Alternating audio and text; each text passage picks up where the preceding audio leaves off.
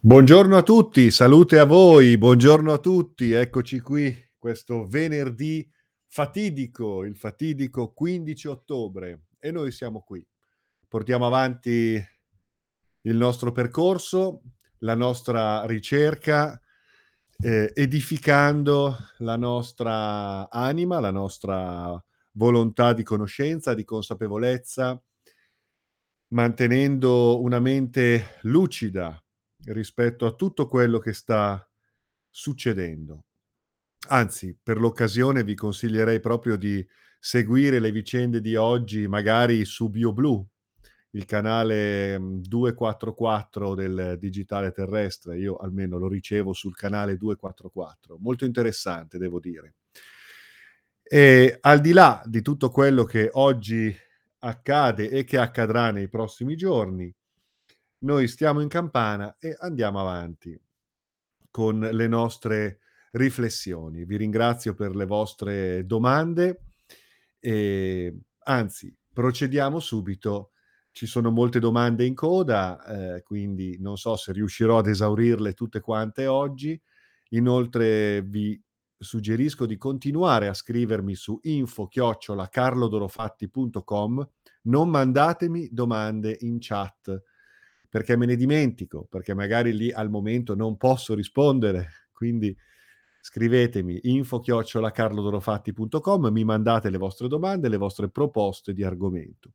Se poi intendete approfondire in maniera più diretta, più personale, eh, io sapete, eh, tengo delle sessioni individuali in cui possiamo anche stabilire un vero e proprio piano di studi affinché io possa orientarvi al meglio rispetto a quelle che sono le vostre ricerche nell'ambito della spiritualità, della crescita, della conoscenza. Allora, veniamo alle domande di oggi, via. Allora, un amico mi chiede, ho una domanda su tempo vissuto e tempo percepito. Mi dice, sono 3 o 4 anni, mi sembra che la mia percezione del tempo sia cambiata è coinciso forse con il risveglio dei miei interessi sull'esoterismo, mi sembra che il tempo stesso si sia velocizzato, cioè che i cicli brevi e lunghi abbiano subito un'accelerazione. E questo nonostante mi siano capitate anche situazioni negative che normalmente vengono vissute come lunghissime.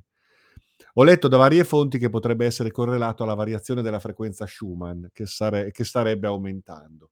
È possibile? Allora, sulla questione della frequenza Schumann, la frequenza di Schumann, eh, beh, è un argomento molto controverso la questione. Aumenta la frequenza di Schumann oppure non sta aumentando affatto la frequenza di Schumann? Ci sono molte, molte visioni differenti rispetto a questo concetto. Fatto sta che, a prescindere dalla frequenza di Schumann, è vero, è vero, mh, mhmm, da molte parti, molte persone, io stesso, eh, noto, notiamo, si sta notando questa sensazione, cioè un'accelerazione temporale, il che vuol dire che le giornate sono sempre più brevi, riusciamo a fare sempre meno cose, il tempo scorre via. Mh? È una sensazione interessante perché mh, può avere qualche oggettività, sì, dal punto di vista della fisica esoterica, in prossimità di eh, momenti di grande cambiamento eonico, di momenti di transizione epocale come il nostro, di ehm, dinamiche della complessità molto vivaci, ehm, ci siano delle turbulenze temporali, ci siano delle, al, almeno a livello soggettivo, delle percezioni di accelerazione temporale. E, ehm, è così, può essere così diciamo che siamo in un momento di, di, di, fermento, siamo in un momento di complessità e laddove c'è complessità, almeno potenziale, eh, nello sviluppo non solo di quello che può essere una, eh, un intensificarsi delle interazioni legate all'archetipo della, eh, della rispondenza, della risonanza, quello che poi in fisica esoterica viene definita come la cascata degli eventi, no? Che si fa più fitta eh, proprio eh, in eh, concomitanza con eh, particolari momenti di accelerazione della complessità. Sì, è possibile questo, ehm, lo stiamo vivendo, lo stiamo vedendo, lo stiamo proprio percependo a a livello, ehm, soggettivo, ma è un fenomeno diffusa. Beh, questa percezione è diffusa di accelerazione temporale. E ha senso, sì, mhmm, è corretto, è vero, sta accadendo. Questo vuol dire che siamo in una fase di grande dinamicità, siamo in una fase di grande di grande fermento e quindi, ehm, ci sta. Ehm, con questo detto questo, vuol dire che siamo, ehm, stimolati a una ehm, a un'azione, un'azione interiore più che esteriore. Ehm, è tempo di, mhmm, fare i conti, è tempo di bilanci, è tempo di, ehm, comprendere quali sono le priorità. Siamo spinti a ottimizzare la nostra esistenza alla luce di un un un riordino di quello che è la nostra vita. È tempo di scelte, è tempo di strategie personali, è tempo di, ehm, svegliarsi. E questa accelerazione temporale lo indica, ehm, ci stimola a, ehm, non perder tempo. Non perder tempo significa comprendere quali sono le priorità della propria vita, comprendere là dove investire. E in questo momento dobbiamo investire sulla nostra consapevolezza, sulla nostra capacità di coscienza, sulla tutela della nostra integrità psicofisica, sulla conservazione del nostro spirito critico, della nostra capacità di discernimento e di lettura della realtà. Ehm, e tutto questo si verifica, si si si palesa, mhmm, da questa, mhmm, accelerazione temporale che comunque ci fa sentire sempre un po' col fiato sul collo, ecco. C'è qualcosa che sta accadendo. Non non possiamo più perder tempo in mille rivoli, ma è è è un momento di di di di, mhmm, grande come dire, è una guerra, ma è una guerra nel senso è una guerra per la coscienza, è una guerra per la consapevolezza, okay? E non possiamo permetterci di, mhmm, disperdere energia. Mh? Tutto questo con grande serenità interiore, con grande pacificazione interiore. Ehm, cavalcare l'onda non vuol dire essere agitati, essere, ehm, frenetici, farsi prendere dalla fretta, dalla reattività, farci travolgere sconvolgere. No, vuol dire con grande lucidità entrare nel nostro centro e da lì muovere. Ehm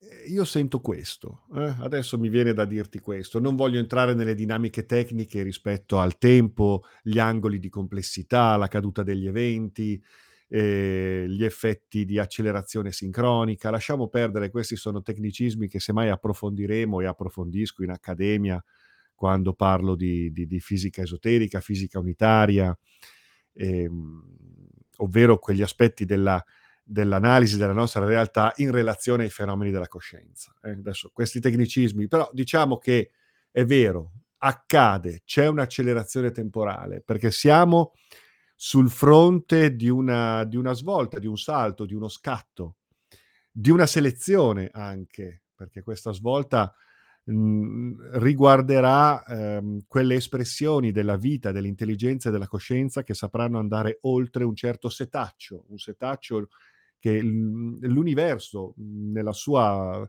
fisiologia strutturale, mhmm, impone per, ehm, selezionare mhmm, le linee temporali che più siano in grado di rappresentare la vita e il suo potenziale. Quindi per il momento ti rispondo così, caro Davide, poi semmai ne approfondiremo i in altre occasioni, però è un argomento che poi tecnicamente tocca alcuni aspetti specifici, gli archetipi, ehm, e cose che adesso non possiamo approfondire qui. Però diciamo che la tua sensazione è corretta. Rispetto alla frequenza di Schumann, Io non lo so, non non so se effettivamente ci sia questa variazione mhmm, perché comunque parliamo di un fenomeno correlato a tanti altri fenomeni. Ehm, però ci può stare anche quello, chiamiamolo come vogliamo, il il mondo, il nostro piano di esistenza è in prossimità di eventi epocali e quindi accadono, uhm, fatti straordinari, mh? Okay, andiamo avanti. L'amico Alessandro mi chiede di trattare, ehm, questo tema: chi erano, secondo la tua versione, secondo i tuoi studi, alcune tra le icone cattoliche più gettonate? Gesù, Francesco d'Assisi, Padre Pio. Ehm, mi dice: "So che la verità assoluta non esiste." Beh, non esiste. Parliamone, perché ci sono delle cose vere e cose meno vere. Poi, dal punto di vista filosofico, la verità assoluta, va bene, può essere anche un concetto su cui possiamo discutere, però che ci siano cose che corrispondono a realtà storica e scientifica, cose che non corrispondono a realtà storica e scientifica, lo sappiamo. Che poi tutto questo possa anche risolversi in una percezione relativa ehm, più o meno funzionale all'evoluzione, okay, ma può essere che parlare di verità assoluta può essere anche una pretesa non alla nostra portata, però non dimentichiamo che noi non viviamo solo in percezioni ipotetiche e e soggettive di, ehm, verità relative, ehm, dove tutto può essere e e no, ci sono comunque, se ci caliamo nel nella nella materia, ci sono cose che sono reali e cose che sono meno reali, cose che sono più vere e cose che sono meno vere, okay? Però rispetto a questo discorso sappiamo che la Chiesa ha, ehm, strategicamente sempre, ehm, o bruciato o santificato. Laddove non poteva, ehm includere, ha censurato, condannato, perseguitato, distrutto. Tutto quello che poteva invece includere, anche per convenienza ehm, per estendere la sua ala di potere, ehm, naturalmente introducendo le opportune manipolazioni, lo ha fatto. Lo ha fatto con Gesù, il quale è una, ehm, costruzione derivante dalla predicazione di Saul, Paolo di Tarso, il quale, ehm, è stato il l'interprete di una ricostruzione dottrinale, catechistica, teologica molto precisa, funzionale alla ehm, all'insediarsi, ehm, del potere di Roma, quale autorità spirituale di riferimento della sua epoca e, ahinoi, di quelle che poi sono state le epoche successive. Quindi, mhmm, Gesù Cristo, così come lo conosciamo dai Vangeli ehm, e dalla narrazione della Chiesa cattolica è un'invenzione per un per un buon 90% mi verrebbe da dire, perché ovviamente poi l'invenzione si è impiantata su di una narrazione, su di una struttura comunque, ehm, storicamente, ehm, analizzabile, però diciamo che,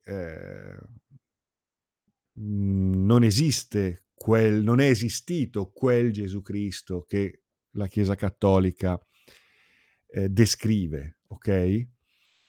Ehm, anzi, sulla questione anche dal punto di vista storico, archeologico, mhmm, sociale, antropologico, c'è molto da da dire su quella che fu la storia di quel personaggio o di quei personaggi, mh? A questo proposito vi consiglio la lettura dei libri di David Donnini, ad esempio Gamala, ad esempio Rivelazioni sul il sul sui Vangeli, insomma David Donnini ha scritto una serie di testi proprio sulla sui Vangeli, sulla storia di Gesù, la Maddalena, ehm, le origini del cristianesimo storico, molto, molto, molto, mhmm, interessanti, puntuali, onesti, ben documentati. Laddove si può facilmente capire, dati alla mano quello che potrebbe essere stata effettivamente l'esistenza di quel personaggio o di quei personaggi e, ehm, come, sicuramente l la la la la quello che poi sarà, ehm, il cosiddetto cristianesimo dei padri della Chiesa, quello che sarà poi, ehm, la scrittura dei Vangeli, è è tutta un'altra storia, no, è tutto un discorso che ha poco a che fare con quello che fu il cristianesimo delle origini. Ehm, quindi, ehm, la stessa cosa vale per Francesco d'Assisi, i cui diari, scritti è è andato, mhmm, distrutto volutamente, è stato distrutto, per poi affidare a Bonaventura, mhmm, e ad altri agiografi, ehm, una serie di, ehm, racconti della storia e della predicazione di Francesco, anche qui completamente falsati, completamente manipolati, se non inventati di sana pianta. Di Francesco d'Assisi abbiamo niente, se non quelle poche biografie ufficiali che sono state commissionate dalla Chiesa dell'epoca per ricostruire una storia, ehm, strategicamente conveniente di un personaggio scomodo che aveva un seguito enorme. Quindi anche quello che si legge di Francesco, da dalle fonti ufficiali non non è non non è, ehm a questo proposito ci sono comunque delle degli scritti, degli studi che sono stati fatti, ma non solo su Francesco, su molti cosiddetti santi, che o sono stati completamente, ehm, rivisitate come storie, oppure sono state completamente inventate attribuendo ad un santo quelle che erano le espressioni di un folklore popolare che aveva ben altre radici. Quindi anche Francesco, che era uno sciamano, era un sicuramente un personaggio straordinario, ehm, quello che sappiamo di lui è assolutamente, ehm ricostruito, mh, tenendo quello che poteva andare bene e togliendo tutto quello che poteva andare male. Sappiamo tra l'altro che, insomma sulla questione di Chiara, Francesco, mhmm, ci sarebbe molto da dire. Qui, ehm, abbiamo molti studi, ehm, che fanno ritenere Francesco, che tra l'altro era il un protetto di Federico II di Svevia, il quale con la Chiesa non andava certo d'accordo. Ehm, i genitori di Chiara sono stati, ehm, trucidati in quanto catari in Provenza. Ehm, Chiara e Francesco non erano certo contenti di quello che la Chiesa faceva alla loro epoca e, mhmm, quindi insomma, mhmm, anche qui abbiamo delle delle strategie di potere, mhmm, ben precise nella presentazione di quelli che poi diventeranno i santi. Francesco ha ehm, è andato a un a un passo dal rogo, poi hanno visto che non non ne valeva la pena e valeva forse la pena, ehm, dire qualcosa che potesse in qualche modo convincere i i i seguaci di Francesco che la comunque la Chiesa era l'autorità cristiana di riferimento alla quale Francesco non si sarebba non si non non si era mai ribellato, non si sarebbe mai ribellato, ecco. Quindi, mhmm Padre Pio, eh, lo stesso. Su Padre Pio ci sono tante tante questioni. Ricordiamoci che in vita Padre Pio è stato perseguitato dalla Chiesa. Mhmm, poi poi funziona e quindi lo hanno inglobato. Mhmm, quello che possono inglobare, inglobano. Naturalmente introducendo tutta una serie di manipolazioni ad hoc. Quello che non possono inglobare bruciano. Ehm, e è e questa è la storia dei santi e delle grandi icone, mh? Pensate alla Madonna stessa, una figura completamente inventata, che tra l'altro è un un egregore molto potente ne nel nel complesso magico energetico della Chiesa cattolica. Ehm, quindi se su Gesù vi consiglio i libri di Donnini, su Francesco ci sono degli studi molto interessanti, ehm, adesso vediamo, eh, se trovo qualcosa velocemente, se trovo qualcosa velocemente sull'argomento, ma ehm, potrei darvi qualche elemento se trovo qualcosa nella mia biblioteca, sicuramente qualcosa ho ma dovrei avere un attimo di tempo per andare a spulciare sulla questione sulla questione dei santi in generale, tra l'altro, eh, a parte poi i libri della della Laura Fezia, ad esempio, no? Però ci sono delle cose interessanti che avevo trovato, ma in questo momento non non riesco a metterci le mani, non riesco a metterci le mani in questo momento, però vi prometto che vi prometto che qualcosa trovo rispetto anche a Francesco, eh, perché può valerne la pena. Eh, adesso non lo trovo, adesso non lo trovo. Vabbè, non vi faccio perdere altro tempo, però ci sono stati degli studi, ad esempio, di eh, Andrea Armati. Ecco, se andate a cercare Andrea Armati, ci sono delle cose molto interessanti che lui è andato a spulciare sulla questione di, di Francesco e anche di Santa Rita. Eh? Ci sono delle indagini sul mito di Santa Rita molto interessanti. Ecco, Andrea Armati, ecco, andate a vedere le, mm, i libri di Andrea Armati sulla questione Francesco tenendo conto che poi fra lì si intrecciano varie storie, i fedeli d'amore, si intrecciano mh, mhmm, storie che riguardano manoscritti antichi, mh, addirittura la storia di Francesco e Chiara impatta su quello che è il mito della Maddalena, la storia della Maddalena, si parla di manoscritti, Vangeli segreti, occultati all'interno della croce di San Damiano, insomma, ci sono delle cose molto interessanti attorno a questa questione. Eh, qualche volta magari opportunamente documentandomi, andando a ripassare un po' di cose, potremmo farla una chiacchierata su quella che fu quella questione lì di Chiara e Francesco, che sicuramente non è la, la storiella che viene raccontata. Mhmm, ma ehm, il materiale è stato distrutto, eh, è stato volutamente tutto quello che Francesco ha scritto è stato, è stato eh, volutamente distrutto.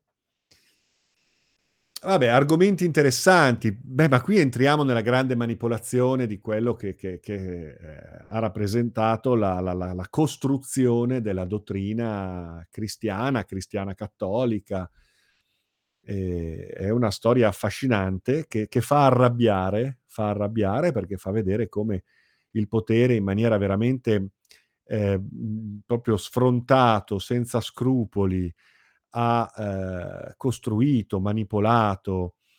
Eh, ed è sempre la solita storia, eh. guardate quello che sta succedendo oggi. Non siamo forse di fronte ad una colossale manipolazione della storia e quello che si scriverà sui libri di storia racconterà questa storia forse.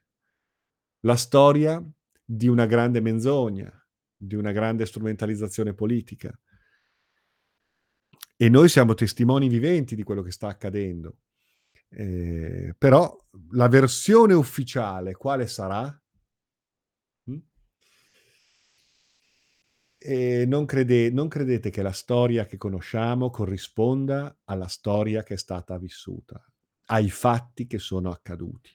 Non cadete in questa trappola, eh. Quello che studiamo sui libri di storia è la storia scritta dai vincitori. È la storia scritta dai vincitori, quindi fatta di interpretazioni, manipolazioni, occultamenti, ehm, informazioni che sono state opportunamente selezionate e trasformate in funzione dei giochi di potere della classe dominante. Quindi non crediate che la storia che si legge sui libri corrisponda alla storia, corrisponda ai fatti accaduti. Mh? Non è così. Non è così. Okay, andiamo avanti e figuriamoci le religioni, poi già con con le loro invenzioni fabulistiche ne hanno veramente, ehm, pensate di tutti i colori, eh.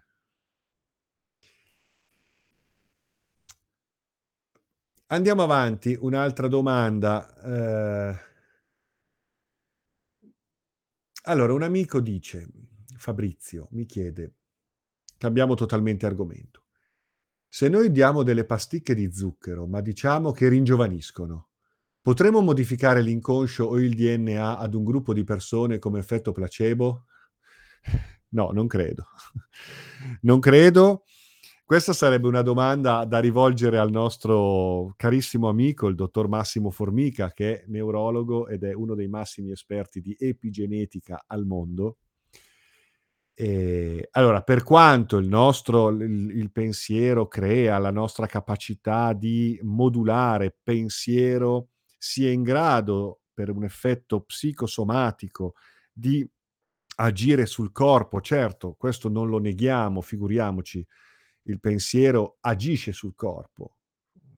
Questo lo spiega molto bene anche il dottor Claudio Pagliara, no, quando sottolinea come l'atteggiamento nei confronti della malattia sia determinante nei processi di guarigione e questo è proprio assodato sia dalla dalla psicosomatica, dalla psico-neuro-endocrino ehm, immunologia e dal dall'epigenetica, quindi sicuramente. Poi da lì a dire che, ehm, così, ehm, basta che uno ci crede e e funziona, intanto bisogna capire il tipo di pensiero e qual è il soggetto pensante. Un soggetto pienamente cosciente di sé, illuminato, il Buddha, sicuramente ha una capacità di impatto sulla materia, sul mondo di Maya, sul suo stesso corpo, assoluto, in funzione di una ehm, risveglio assoluto della sua coscienza. Abbiamo dei fenomeni per cui, ehm, certi pensieri non attecchiscono sulla realtà semplicemente perché fanno parte di quella punta dell'iceberg che rappresenta il pensiero superficiale, mentre invece è il pensiero inconscio che semmai sarebbe in grado di muovere, ma se è inconscio noi non ne siamo consapevoli. Da qui tutti i lavori sul pensiero positivo, sulla legge di attrazione, per cui si dice: "Sì, però tu non devi pensare con la tua mente di superficie, devi calare dentro delle immagini che l'inconscio sappia registrare affinché sia l'inconscio poi a muovere certi aspetti." Questo ha a che fare con tutta la la la la quella branca della Chaos Magic che ha a che fare con le sigillazioni. Ma se noi non siamo soggetti attivi, ma siamo immedesimati nelle nostre maschere, cosa vuoi mai che le nostre maschere siano in grado di pensare al punto tale da intervenire sulla realtà? Interverre interveniamo sulle nostre apparenze.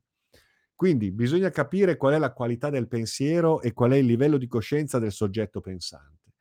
Ammettiamo pure che il pensiero sia in grado di intervenire sulla materia e sul corpo, ma sottoponiamo questo effetto, ehm, in proporzione, no, ehm, al livello di di consapevolezza, di coscienza reale, okay? Ehm, quindi non credo che prendi le pasticche di zucchero o ti metti a fissare un mandala un po' svogliatamente durante un seminario domenicale e intervieni sul tuo DNA. Ecco, io questo insomma ci metterei 1000 punti interrogativi.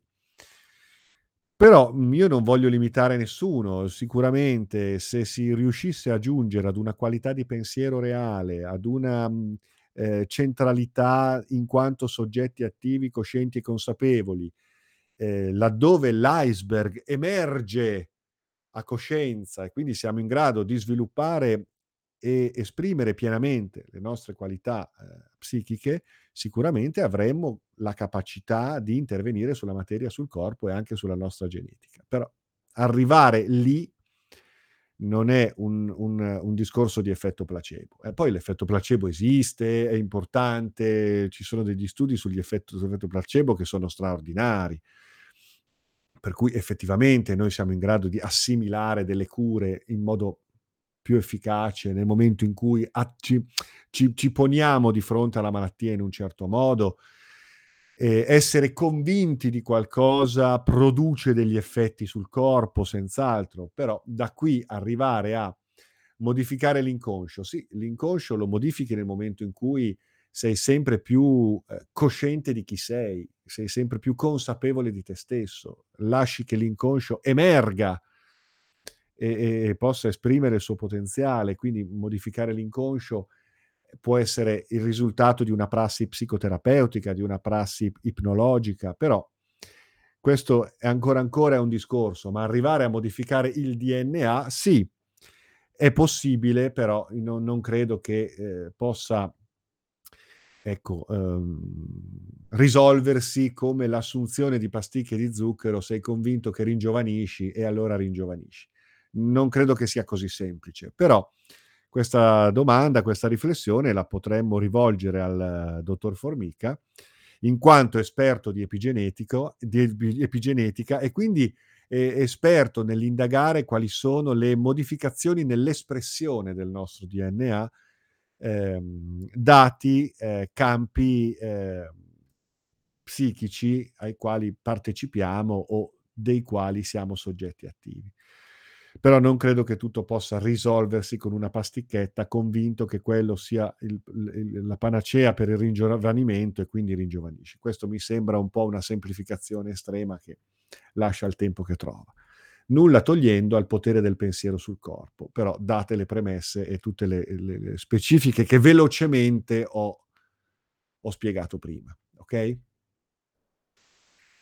Veniamo a un'altra domanda, abbiamo già fatto una mezz'oretta, facciamo ancora 10 minuti. Mi dice: "Alla luce dei tuoi post volevo cercare di documentarmi" eh, buongiorno, tu sei Donatella. "Studio la Kabbalah mistica, taglio Dion Fortune e Aleister Crowley, sganciata quindi dal dogma cattolico." Beh, poi nel dogma cattolico la Kabbalah manco c'è, semmai dalla tradizione ortodossa ebraica.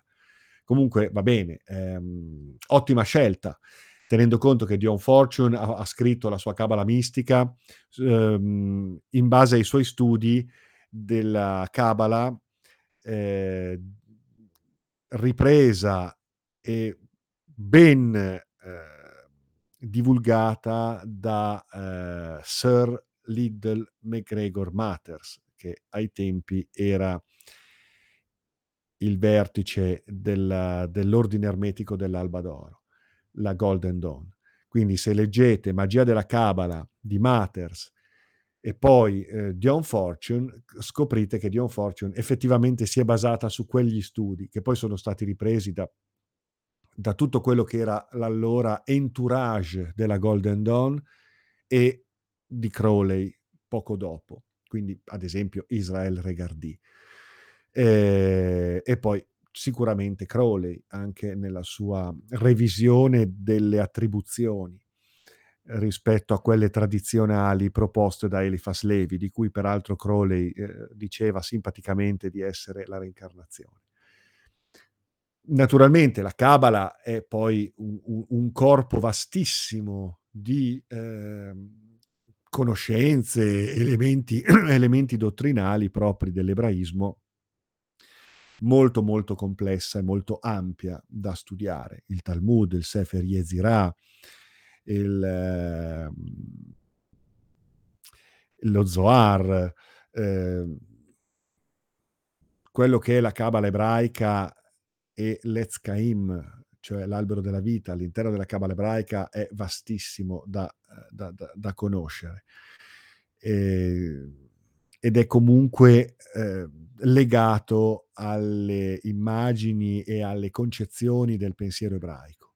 Invece quello che è la cabala magica, cioè l'analisi di quella struttura rappresentativa dell'universo che è effettivamente l'albero della vita, ehm, nella sua duplice percezione sefirotica e clifotica, nell'applicazione di un percorso magico di di illuminazione, di realizzazione della grande opera, diciamo dal Rinascimento in poi, ecco, è di quella cabala che stiamo parlando. Quindi la le applicazioni della cabala a quelle che sono le vie ermetiche, ehm, alchemiche, esoteriche, che dal Rinascimento in poi hanno adottato la cabala comunque come schema di riferimento, spogliandola da tutta una serie di, ehm, elementi propri del giudaismo ortodosso. E mi dici: Yod He Vaweh, quindi il tetragramma, mhmm, il nome di Dio, no, ehm, Yahweh, il tetragramma. In realtà il tetragramma preesisteva come struttura concettuale rispetto al ehm, al agl al Yahweh inteso come Dio unico assoluto Comunque Yod He Vaweh dice: "È solo un nome di Dio". Beh, mhmm, sì, mhmm, però ripeto, mhmm, si riferisce a uno schema precedente al al al giudaismo yahvista, eh, lo schema del tetragrammaton. Comunque, andiamo avanti. Yod He Vaweh è solo un nome di Dio. Ci sono diversi nomi ed entità angeliche, archetipiche, a presidio di ciascuna sefira. Sì, ecco, questa è poi la tutta la la struttura, ehm, giudaica che poi viene ripresa dall'ermetismo dal dall'ermetismo rinascimentale, viene ancora una volta associata poi a tutta una serie di nomi e di icone angeliche mhmm, non so, da una parte forse, ehm, perché quello era l'unico schema di riferimento possibile o forse perché si intendeva in quel modo camuffare una ricerca magica dietro, ehm, le immagini religiose, ehm, che rassicurassero, il il le autorità dell'epoca. Comunque Ehm, vedo che sostieni che il tetragramma sia un aspetto grigio. Sì, il tetragramma grigio è quando noi riferiamo il tetragramma al Dio, al Dio, mhmm, giudaico-cristiano. Ehm, entità grigia, entità entità, ehm, egregorica, ehm, predatoria, distruttiva del ehm, del degli archetipi del sacro.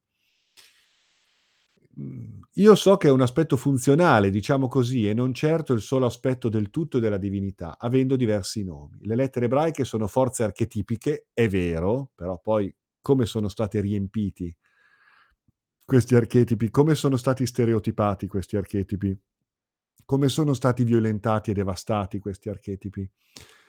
Quindi come si usano oggi questi archetipi? Quindi attenzione, è vero, le br l l sono ehm la struttura dell'alfabeto ebraico è una lingua sacra straordinaria, però attenzione, bisogna andare proprio a a recuperare tutta una serie di chiavi che siano non contaminate da quello che è venuto dopo. La sto veramente sintetizzando, eh, però ci capiamo.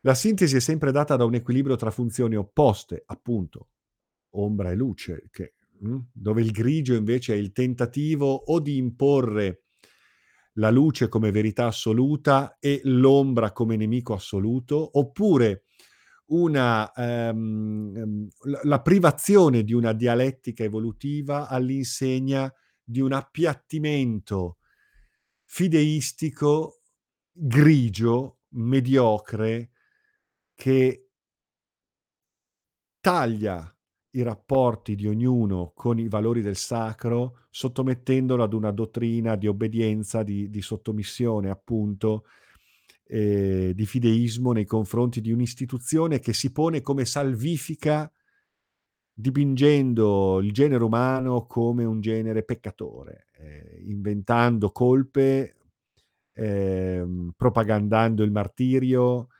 ehm, la sofferenza, ehm indicando l'essere umano come una creatura, ehm, priva di ehm, di di quella natura che invece è proprio quanto dobbiamo reclamare nell'affermazione della nostra natura reale, ovvero la nostra natura divina. Quindi, ehm tu dici: "Sì, l'aspetto anabolico, catabolico, come insegna l'albero vi della vita con i suoi 3 pilastri, gli alberi della vita, eh". Vorrei qualche suggerimento anche di testo, perché vorrei stare su binari di verità, ehm, specie in questo periodo dove, ahimè, vari operatori olistici mi sembrano matti. Va bene, eh, lo dici con ironia, cara Donatella. Allora, qui bisogna rifarsi a una lucida analisi di molti testi, di molti testi. Ehm, non è un cammino così semplice, è un cammino dove ognuno deve mettere deve metterci del suo nel ricostruire i pezzi del puzzle attraverso uno studio vasto. Comunque, ehm qui, mhmm, effettivamente i testi che hai adottato sono sono ottimi, poi bisogna entrare un po' nel merito. Ehm, io proporrò nei prossimi giorni, settimane, mesi una serie di video sull'argomento, proprio su questo argomento. E poi non dimentichiamo che tra poco uscirà un ehm, uno studio, un lavoro che ho compiuto insieme a Rita Minelli, ehm, che si intitolerà ehm, no, non ve lo dico ancora, ehm, nel quale ci sono tutta una serie di elementi rispetto a quanto stiamo dicendo qui ora. E poi questi argomenti io li tratto diffusamente nell'accademia. Ehm, però ripeto, mhmm, proprio per non lasciare a bocca asciutta gli ascoltatori, nei prossimi giorni, settimane, mesi faremo dei video ehm, sul sul tema, anche sul tema cabala, cabala ebraica, cabala mistica, cabala magica, ehm, la questione dell'alfabeto ebraico, la questione dei riferimenti alle icone angeliche e arcangeliche rispetto alle quali io ho un atteggiamento molto, molto critico e, assolutamente vado oltre e non non non mi non mi rifaccio a quel tipo di nomenclatura e quindi di conseguenza, ehm, entità e forme pensiero che comunque le pensi sono una cosa ben precisa nell'ambito di quello che sono diventate da 4000 anni a questa parte. Poi certo che se andiamo indietro ma se andiamo indietro non parliamo neanche più di ebraismo, perché se andiamo indietro andiamo a vedere come la cabala affonda le sue radici nella sapienza egizia. Ehm, lì ci sono delle chiavi per comprendere la cabala e comprendere anche l'utilizzo di alfabeti come l'alfabeto ebraico, che senz'altro è uno scrigno prezioso, ma, ehm, dopo così tanti anni di mistificazioni, a a a quelle forme pensiero si sono sostituite altre forme pensiero che pre prevalgono, a meno che non ti riappropri veramente di certe chiavi antiche. Ma questo riappropriarsi non basta neanche più, perché noi oggi siamo a cavallo di una transizione epocale che esige un rinnovamento radicale dei paradigmi.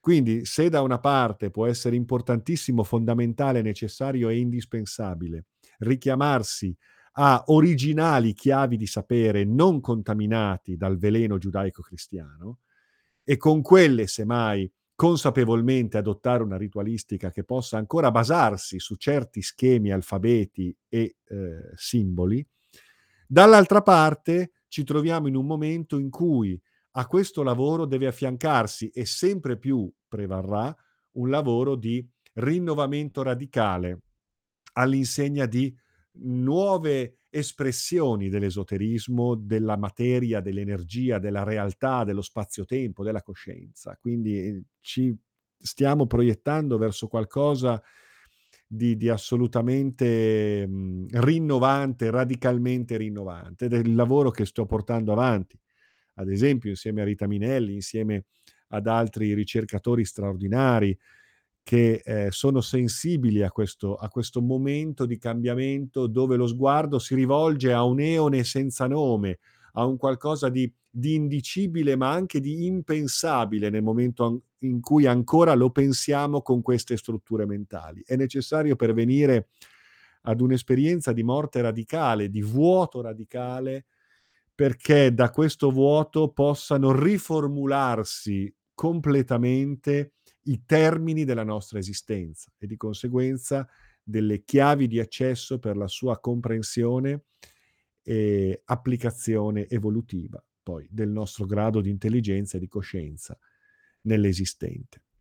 Quindi attenzione perché replicare court una ritualistica con quei nomi ebraici, con quei simboli, con quell'alfabeto, senza aver ricostruito in sé i corretti contenitori mentali e coscienziali, rischia di alimentare eh, quelle forze eh, nella loro versione velenosa, dispersiva, eh, che rimanda a quel tetragramma grigio che eh, va assolutamente distrutto.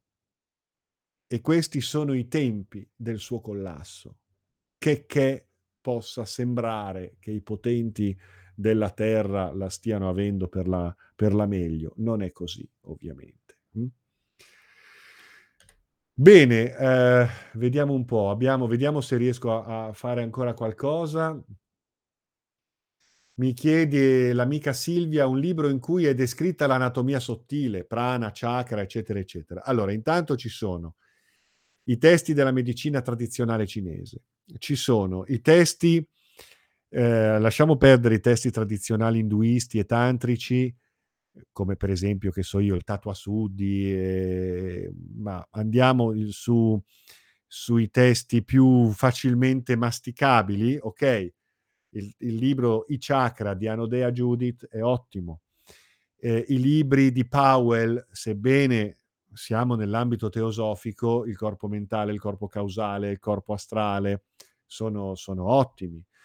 E, ehm, però se vogliamo entrare proprio nel merito, dobbiamo rifarci a testi senz'altro un pochino più, più complessi. L'anatomia del corpo di Dio, ehm, il... Um, eh, come il c'era eh, vediamo un po' se lo trovo.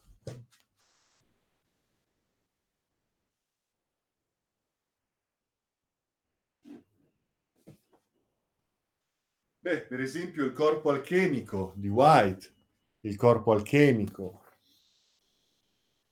Eh, ci sono tutta una serie di, di testi, scusate, eh, ho ancora i pantaloni del pigiama, ma io sono molto informale quando sono a casa.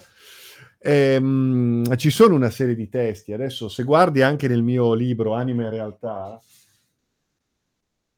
ehm, c'è una bibliografia in fondo, alla fine c'è una bibliografia in cui forse ci sono alcuni,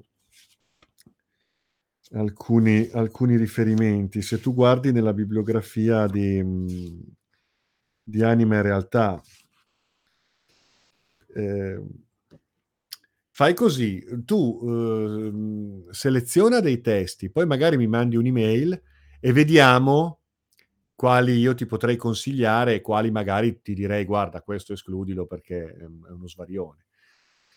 Ehm, per anatomia sottile parliamo fondamentalmente di tutta la struttura descritta come quella dei corpi, no? Il corpo eterico, il corpo astrale, il corpo mentale inferiore, superiore, il, pot- il corpo causale, buddico, atmico, eccetera. Poi abbiamo tutte le geometrie, di cui io parlo in Anima e Realtà, ad esempio, eh, quindi le geometrie sacre, le geometrie sottili, eh, l'aura. Mh? E poi abbiamo sistema, tutti i sistemi interni, quindi i chakra, le nadi, i meridiani, le microlinee, i flussi temporali, tutta questa fisiologia che ritroviamo in parte nella tradizione ehm, induista, tantrica, e in parte nella tradizione ehm, della de de della Cina antica, la medicina tradizionale cinese. E lì è un è un discorso molto, molto, molto, molto specifico, molto tecnico, però è è straordinario, è straordinario. Ehm, delle semplificazioni le troviamo appunto guarda dai un'occhiata sul sul nel libro di Anodea Judith, ehm, i chakra. Quello è è molto bello, molto ben fatto. Molto ben fatto. Quindi io direi ti ti indicherei quello in particolare per cominciare, okay? Anodea Judith. Poi, ehm, l'amica Giovanna mi chiede, ehm ah no, però io adesso sono eh no, devo andare, devo andare. Ragazzi devo andare, mi devo devo staccare perché ho una sessione individuale tra poco, quindi vi vi saluto, vi ringrazio, continuate a scrivermi. Mi dispiace che non son riuscito a terminare le domande di oggi, ma ho veramente tante domande in coda, quindi piano piano ci arriviamo. Grazie a tutti. Salute a voi, buona giornata.